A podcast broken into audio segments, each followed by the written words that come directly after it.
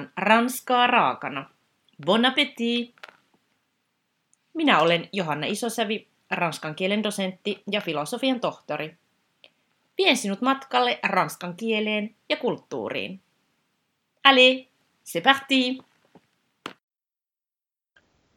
Tässä jaksossa vieraanani on ranskan ja espanjan opettaja Katrina Kurki, joka on tehnyt aikuisopetuksen suunnattuja Chez Olivier oppikirjoja, jotka ovat Finlecturan kustantamia.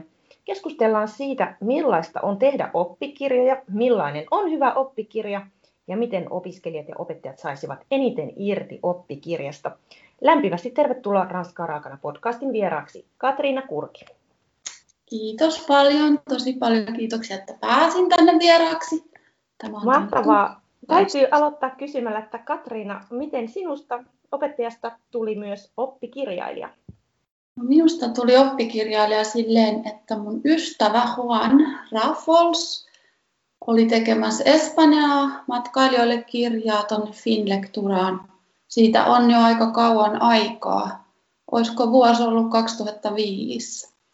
Ja sitten hän san, siellä oli sitten ilmennyt Perttola, mikä oli sanonut, että tarvitaan joku tekemään Ranskan oppikirjaa, semmoista vastaavaa Ranskaa matkailijoille. Ja sitten Juan muisti mut, mulla on vanhoja opiskelukavereita, niin kysyi multa ja mä olin sitten, joo joo, kyllä tämä käy. Mulla oli silloin pieni vauva, niin kuin mulla on nytkin. Silloin tämä mun ensimmäinen esikoinen oli tosi hyvä nukkumaan ja mä pystyin oikeasti tekemään siinä hänen päiväunia aikaa sitten sitä oppikirjaa. Se oli ihan kivaa, kivaa semmoista puuhastelua siinä niin kuin äitiysloman ja hoitovapaan aikana. Tykkäsin kovasti. Että tuossa niin kuin lyhykäisyydessä, eli kavereiden niin kuin suosituksesta. Aivan, se taitaa olla aika tavallinen tarina, että, että, että niin kuin joku suosittelee, joku tietää niin kuin jonkun henkilön miten näihin hommiin pääsee käsiksi. No, nämä, puhutaan nyt näistä Ranskan ä, aikuisopetukseen suunnatusta oppikirjoista nimeltä Chez Olivier.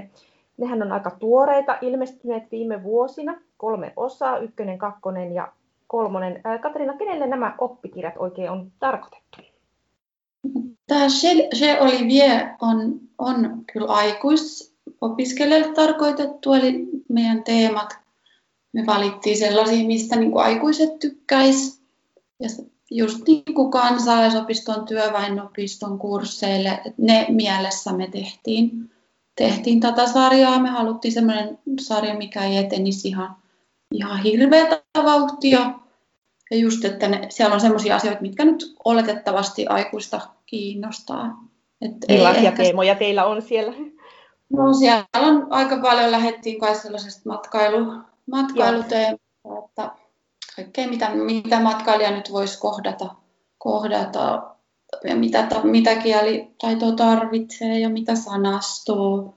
Eli semmoista hyvin käytännönläheistä on ainakin tämä eka osa, että totta kai kolmas osa alkaa olla jo vähän semmoista ehkä, ehkä teoreettisempaa, no abstraktimpaa, ei ehkä niin käytännönläheistä kuin sitten ykkös- ja kakkososassa. Eli Eli sanoisin, että aikuisopiskelijalle, mutta on, olen kuullut, että jossain käytetään ehkä lukiossakin, mutta varmaan aikuislukiossa, miksipä ei. Joo. Sitten. No kun lähdit luomaan ensimmäistä Se Olivier oppikirjaa Rodolf Leclercin kanssa, niin millaisia tavoitteita teillä oli? Äsken jo vähän mainitsit tuosta käytännön läheisyydestä, mutta halusitteko ylipäänsä luoda jollain tavalla erilaisen Ranskan oppikirjasarjan kuin mitä markkinoilla silloin oli? No, tämä oli oikeastaan nyt tämä Chez Olivier, on meiltä pyydettiin Finlekturasta sitten, että lähdettäisiin uus, niin kuin tekemään uutta Chez Mariannea, eli siis Joo. siis niin kuin tekemään, uudistamaan tätä Chez Mariannea. Tämä Joo. nimikin nyt viittaa sinne, sinne sitten vähän samalla lailla Chez, Chez Olivier ja Marianne. Eli se oli niin kuin me, me niin kuin pyydettiin uudistamaan tämä hyvin ansioitunut ö, sarja. Joo. Eli mm, totta kai tietenkin me oltiin sitten eri sukupolvea kuin nämä Sheemarianen tekijät. He oli, jäivät niin sanotusti eläkkeelle siinä vaiheessa ja totta kai sitten meillä oli ehkä vähän erilainen näkemys, millaista me halutaan. Mutta ihan silleen, niin kuin, että ei me lähdetty niin kuin, silleen, miten mä nyt sanoisin, mitä erilaista luomaan välttämättä, Joo. vaan just Päivittämään ehkä enemmän. Niin, päivittämään ja, ja ei ehkä niin semmoista tekstipohjasta. Meillä oli enemmän se kommunikatiivisuus siellä taustalla, eli, eli tota, ei lähdetty enää tekemään hirveän pitkiä tekstejä, Joo. sanotaan, sanotusti ennen vanhaan ehkä oli pidemmät tekstit oppikirjoissa ja sitten se opetuskin oli semmoista, että nyt käännetään tätä tekstiä. Ja, et me lähdettiin kyllä, kyllä kommunikatiivisuus edellä ja sitten tietenkin haluttiin mahdollisimman paljon, että olisi sitä ääntämistä ja semmoista luontevaa ranskan kieltä, jota oli nyt oikein helppo, helppo tehdä, kun Rodolf on ranskankielinen. Eli se tietenkin auttaa, että tulee semmoista oikein, oikein luontevaa kieltä. Ja se olisi ehkä se semmoinen tavoite, mikä meillä nyt oli. Joo. Siinä. Joo. Millainen prosessi oli luoda tällainen uusi oppikirjasarja, vaikka oli, oli vähän niin kuin vanhoja ehkä pohjia just, että oli aikaisempia sarjoja siinä mallina, mutta millaisia työvaiheita tähän, tähän sisältyy? Kauanko, kauanko kesti, että sa, saitte nämä kolme osaa ulos? Nyt mä en enää muista nämä vuodet silleen vielä että kauan siinä meni, mutta vuosia siinä menee. Yleensä nyt minimi on sitten kirja per vuosi, mutta kyllä meillä meni kauemmin, että olisiko se ykköskirja pari vuotta vienyt. Ja se on aina se ensimmäinen osa niin kuin kaikista työläin, kun siinä vähän niin kuin luodaan sellainen runko. Eli ihan aloitetaan, vaikka ykköskappale aloitetaan täysin niin kuin puhtaalta pöydältä, eli ei tiedetä yhtään mikä on se rakenne.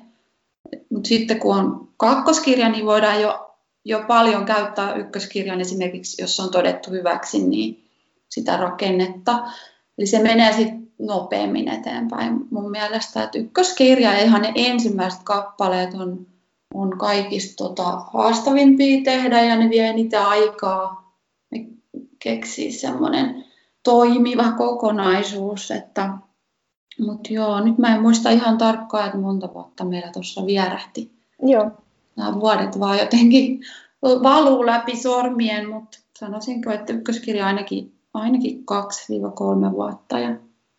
Niin, että ei varmaan ole sillä kellekään yleensä niin kuin sellainen päätöiminen toiminen työ, että nyt koko työtunnin, viikkotyötunnin tunnit kuuluttaa siihen, että varmasti kaikilla on sitä opetusta ja muuta siinä ohella.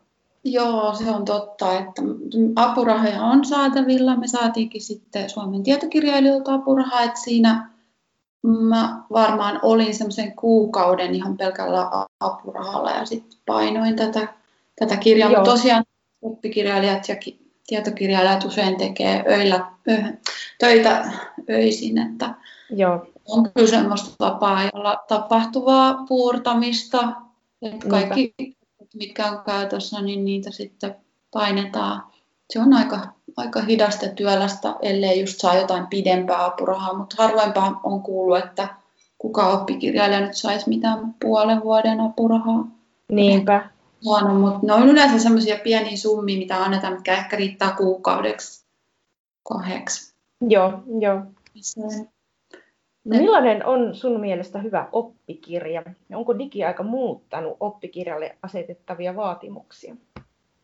No hyvä oppikirja. Mä lähtisin ihan, että se ensimmäinen asia on selkeys. Ainakin mulle se on semmoinen niin kuin opettajana, jos mä mietin. Kyllä mä haluaisin, että se oppikirja on selkeä, että mä löydän sieltä, sieltä sen asian, mitä mä, mitä mä etsin. Mä löydän esimerkiksi sanaston siihen kappaleeseen helposti mä tiedän, että mitä tässä tehtävässä pitää tehdä.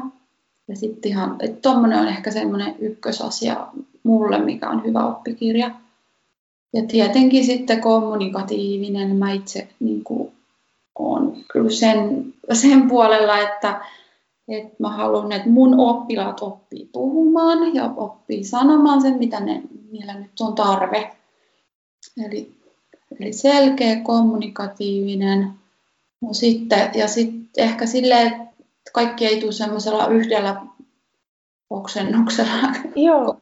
Koko kielioppi isketä niin kuin siihen tarjottimille, vaan ehkä palastellaan näissä romanisissa kielissä saisi saisi vähän palastella sitä kielioppia silleen, ja sitten tehdä siitä kieliopista myös sellaisen ymmärrettävän, että kun kaikkihan meidän oppilaat, opiskelijat ei ole, ei ole koskaan ehkä opiskellut paljon kieliä eikä tunne kielioppitermejä ja pitäisi Aivan. niin heidätkin ajatella, että se on semmoinen ihmisläheinen. Olisi mun mielestä hyvä oppikirja. Aina se ei sitten niin käy, että usein itsekin sortuu siihen, että olettaa, että no kaikkihan nyt tietää, mikä on adverbi ja adjektiivi ja predika. Mutta kaikki ei oikeasti tiedä. Et tota, et sella, sellainen nyt kun mä teen oppimateriaalia, mä teen tälläkin hetkellä, mä teen verkkomateriaalia, niin, tota, niin siinä on sitten semmoinen etu, että siihen voi sit laittaa videoita, joissa voi selittää vielä oikein rautalangasta kaikki, kaikki juttui enemmän ehkä. Että semmoinen, sä kysyit siitä, onko se digiaika tuonut joo.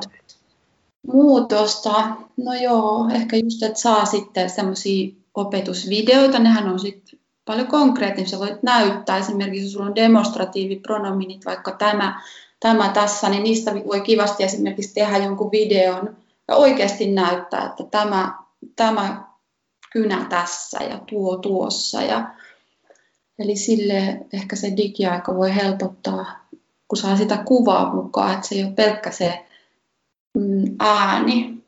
Esimerkiksi ranskan kielessä se voi olla, kun se monella opiskelijalla on just hirveän vaikea, ne sanoo aina, että ihan kauhean vaikea nyt tämä kuunteluharjoitus oli, että kun nämä puhuu niin nopeasti ja Joo. Vaikka on kuinka yritetty saada puhumaan hitaasti, niin ehkä se kuva, kuva sitten just digimateriaalissa esimerkiksi tuo paljon apua ja video ja elävä kuva. Joo, tuo multimodaalisuus on kyllä mm-hmm. ehdottomasti niin kuin hieno, hieno juttu. No teillä on tosiaan kolme, kolme osaa ilmestynyt tässä Olivier-sarjaa, niin koetteko, että teidän tavoitteet täytty vai onko vielä nykyäänkin sellaisia rajoituksia, voi olla vaikka teknisiä, digitaalisia, jopa taloudellisia rajoituksia, jotka estää tekemästä niin kuin täydellisen oppikirjan tai ihan sellaisen kuin olisitte kenties halunneet tehdä? Niin, no usein ne rajoitukset liittyy siihen aikaan, että kustantajat on hyvin niin kuin, tarkkoja, että sen kirjan pitää tulla joskus ulos ja käsikirjoitus olla just valmis silloin ja jos ei se ole silloin valmis, kun se on sovittu, niin sitten joku muu kirja menee siihen edelleen. Esimerkiksi kakkososassa on just aina se, että se pitää saada sitten, kun on kansalaisopistot alkamassa, se pitää olla silloin ja kaikki opemateriaalit pitää olla silloin. Eli siinä on ensimmäinen rajoitus on aika paljon se aika ja siinä sitten voi käydä sellaista vähän hutilointia, että tehdäänkin liian nopeasti. Mutta toisaalta on hyvä, että joku puskee, että jos ei kukaan puskisi, koska ei olisi toimittajaa, kaikissa kirjoissa ei välttämättä ole toimittajaa, niin kyllä se sitten usein venyy ja paukkuu ne aikarajat. Että siitä tulee sitten semmoinen elämäntyö, kukaan ei sellaista kuitenkaan. Et se on yksi rajoite. Ja kyllä, kyllä niin kuin on, on taloudellisia rajoituksia myös kustantamoilla esimerkiksi, että et, jos löydät jonkun kivan kuvan, niin ei sitä saakaan ehkä käyttää, koska se on niin kallis. Aivan. Tällaisia sitten mä oon kuullut, että digikirjat on aika kalliita. Se on yllättävän kallis toteuttaa joku digikirja kuulemma. Esimerkiksi meillä oli yksi toinen materiaali, josta me ajateltiin, että saataisiko me nyt tästä digikirja vihdoinkin. Niin kustantaja sanoi, että ei, että ei käy, että se on, tulee liian kalliiksi. Että silleen.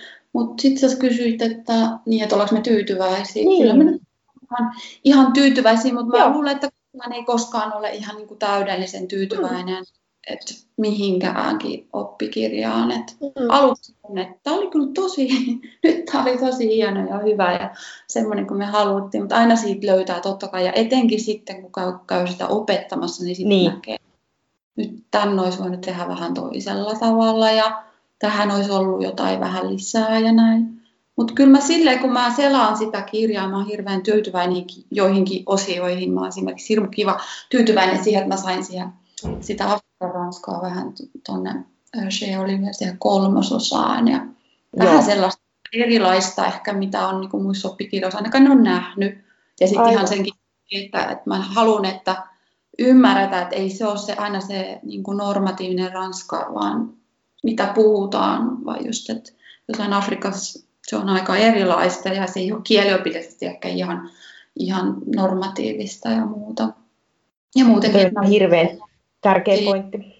Niin, on niin kuin erilaisia variantteja ja, ja sitten me saatiin myös afrikkalaisia lukijoita, että me saatiin Ihana. oikeasti aksentteja sinne ja sitten me saatiin kanadalainen, meillä on ollut ja kaikkea.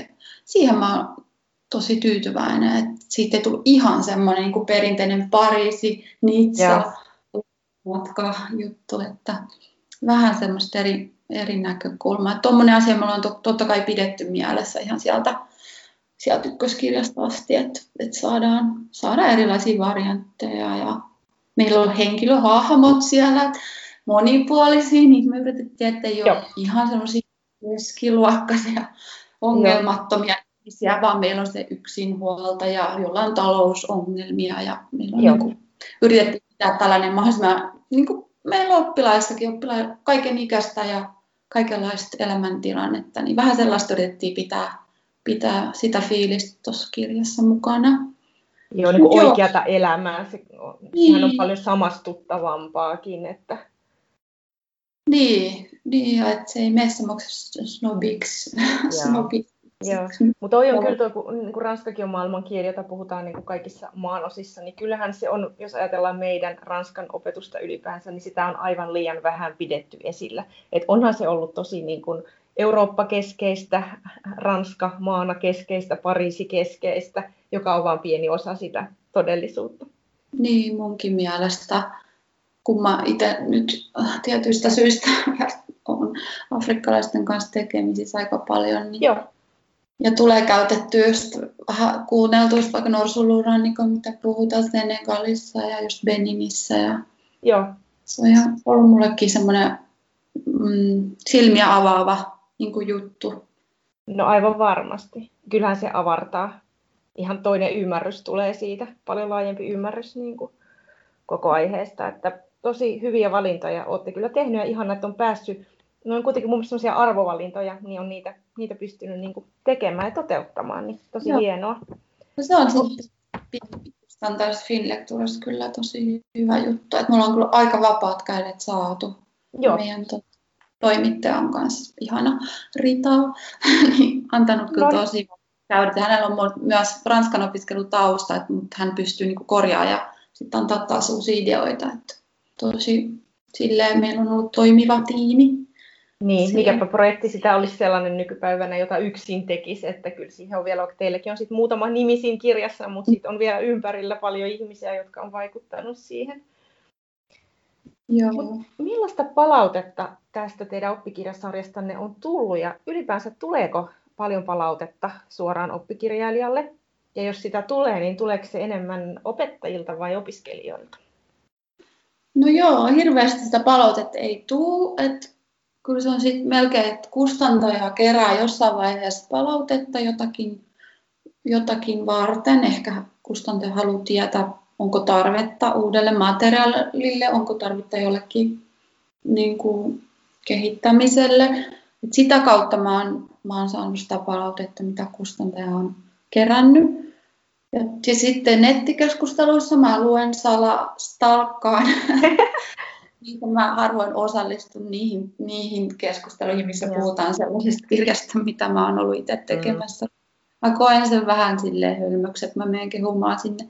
Mm. Kyllä tämä on erinomainen oppikirja, mutta stalkkaan välillä ja sieltä, sieltä tota, katon. Ja, ja ne on kyllä ihan tosi silmiä avartavia, että joo, totta, että kyllä mm. tätäkin olisi miettiä toisella lailla, että ja oppilaille tulee ehkä kaikista vähiten sitä palautetta. Ahaa.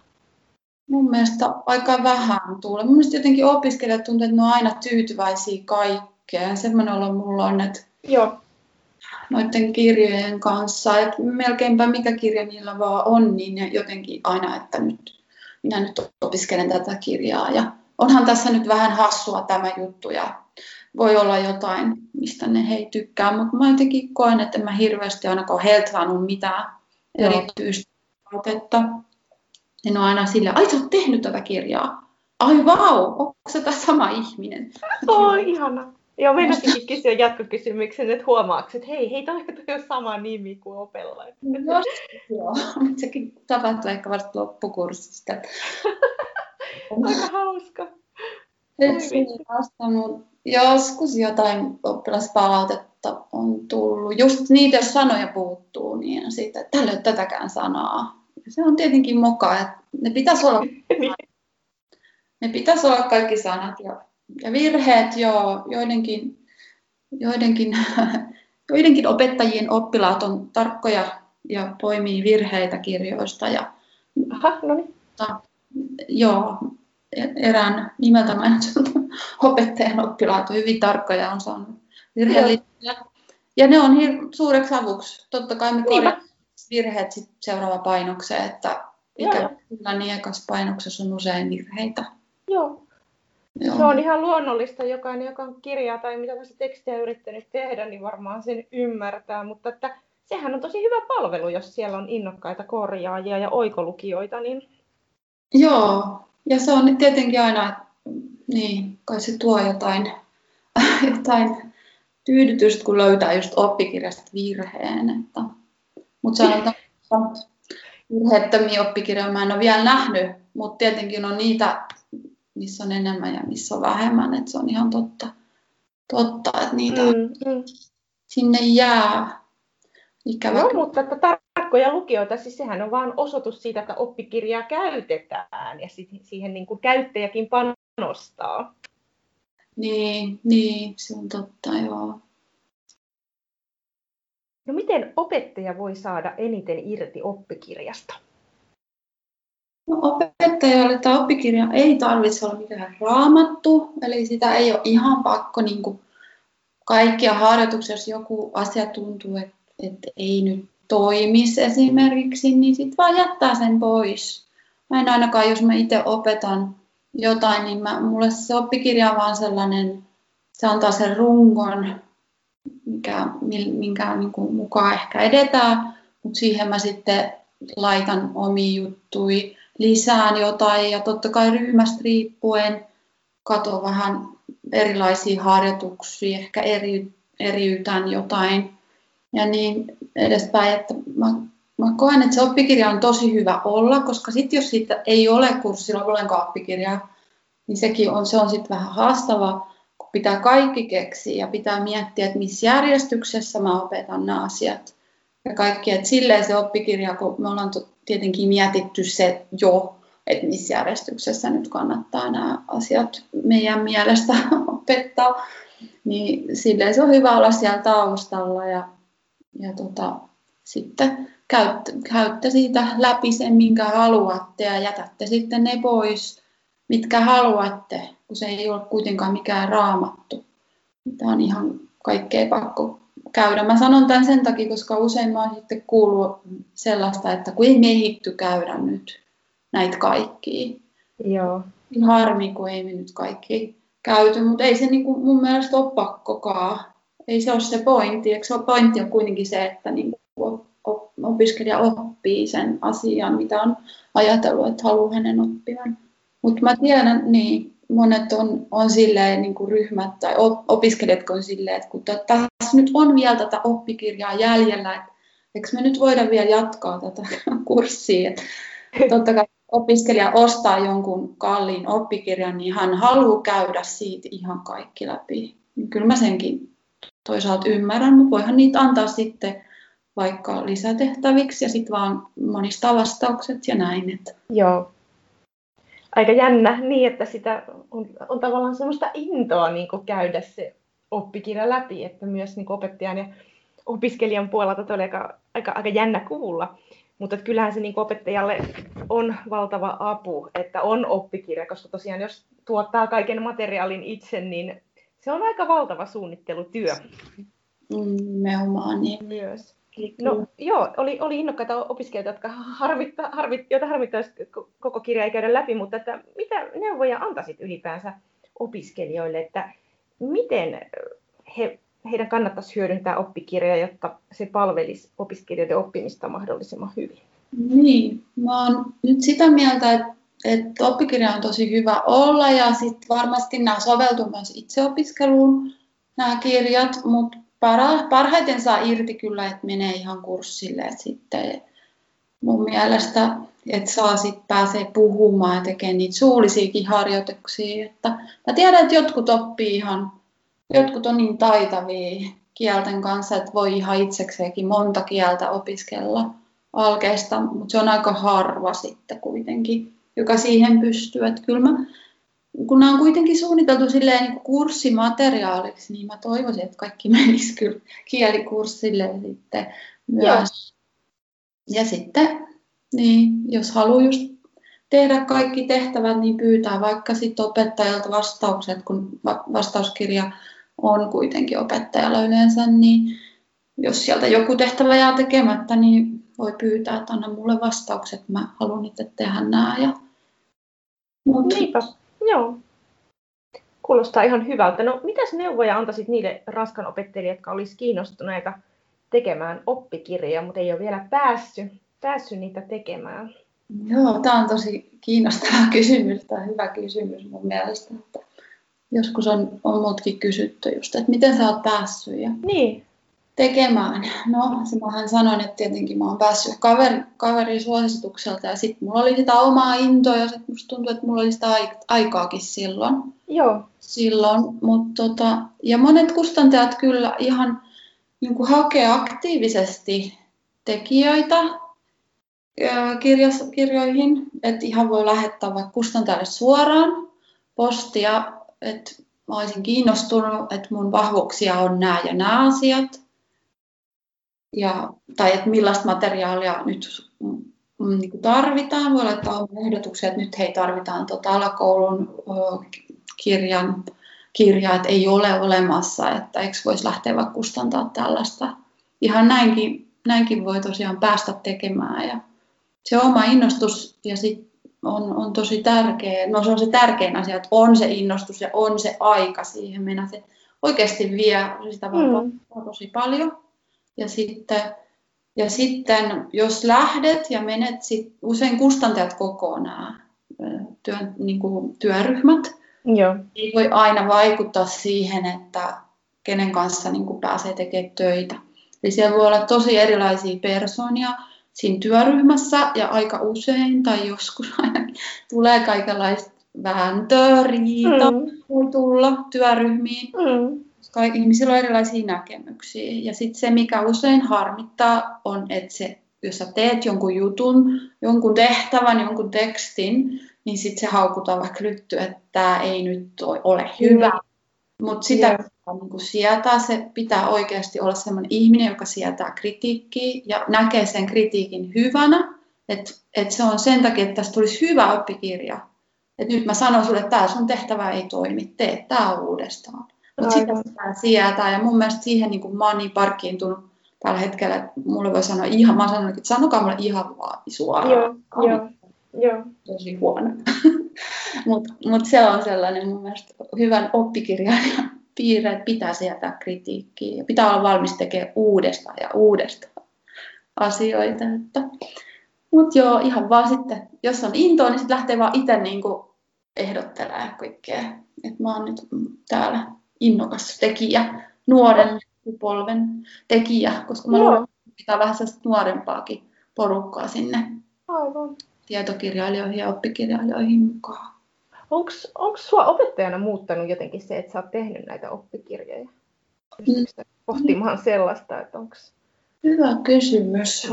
Kyllä se varmasti on mua muuttanut. Se on ainakin muuttanut, mutta aika silleen, että mä näen heti siitä oppikirjasta, niin kun mulla on joku oppikirja, niin mä tutkin sitä ehkä sille oppikirjailijan silmin, että ai tässä on tälle, ai tässä on sanasto näin, Joo. tälleen. Et silleen mä tutkin niitä oppikirjoja äh, ehkä vähän erilaisiin silmin. Mä en tiedä, onko se opettajana mä oon muuttanut sit kuitenkaan. No se on silleen muuttanut tietenkin, että mä ajattelen, että se oppikirjahan on vaan, vaan nyt mulla se runko. Että Joo. Siellä voi olla niitä virheitä. Et silleen mm. Mä en suhtaudu painettuun sanaan, niin kuin, se on virhe. Se varmasti on, on tuonut sitten muutosta jo ennen, ennen ehkä ajattelin, että kun tämä nyt on tässä kirjassa näin, niin kyllä sen täytyy olla näin. Joo. Ei se aina niin, niin mustavalkoista, että on monta tapaa selittää joku asia esimerkiksi. No sepä, se on ihan totta. No, sä sanoit, että on, on työn alla jotain verkko-oppimateriaalia. Niin, mitäs, mitäs tapahtuu seuraavaksi oppimateriaalin suhteen? Onko tulossa ulos? Joo, no, mulla on itse asiassa nyt semmoinen Espanjan juttu menossa tai alkamassa. Mutta mä en kai saa sanoa siitä sen enempää. Okei. Okay. Et... Meidän pitää odotella. Onko tämä nyt vähän niin, että kun tälle oppikirjailijan tielle lähtee, niin sieltä ei pääse sitten pois, että tulee aina uusia projekteja? No näköjään mun kohdalla se on niin. Mä oon, nyt, mä oon, mä oon ehkä niin tottunut, että mulla on joku projekti tai aina jossain. Tai, tu, niin, mä oon niin monta vuotta elänyt tämän homman kanssa, että se voi olla, että mä en osaa sit sanoa ei. Kun mulle ehdotetaan jotain, musta on ihana vaan, että joku ehdottaa mulle jotain. Välillä mua ahdistaa, että kun on niin paljon kaikkea. Joo. Toisaalta mä jotenkin kaipaan sellaista. Sitten mun piti sanoa niin toi oppikirja, että se on niin tosi luovaa Joo. Työ siinä saa toteuttaa sitä omaa luovaa puolta ihan kaiken suhteen, voi niin kuin visuaalisuuden suhteen ja kaiken suhteen toteuttaa, niin se on mulle ollut niin antoisaa. Mä en ehkä osaa sanoa ei. Niin, eikä varmaan kannatakaan, että se on kuitenkin sellaista vastapainoa sille opetustyölle. Se on vähän erilaista. On, se on joo, tosi erilaista, kyllä. Joo, mutta se on myös, että, että jotkut stressaantuu helposti, kun niillä on monta rautaa tulessa, että kannattaa sit olla semmoinen ihminen, että ei, ei stressaa hirveästi. Joo. Että saa burnouttia itsellään, kun siinä on sekin, sekin mahdollista. No niinpä, niinpä, ja kun on monta, monta rautaa tulessa. Mutta oli tosi mielenkiintoista kurkistaa vähän näiden oppikirjojen taakse. Oikein paljon kiitoksia vierailustasi Ranskan raakana podcasti, podcastissa Katriina Kurki. Kiitos paljon sinulle. Joo. Voit lukea lisää kielen ja kulttuurin ilmiöistä blogistani johanna.isosavi.com.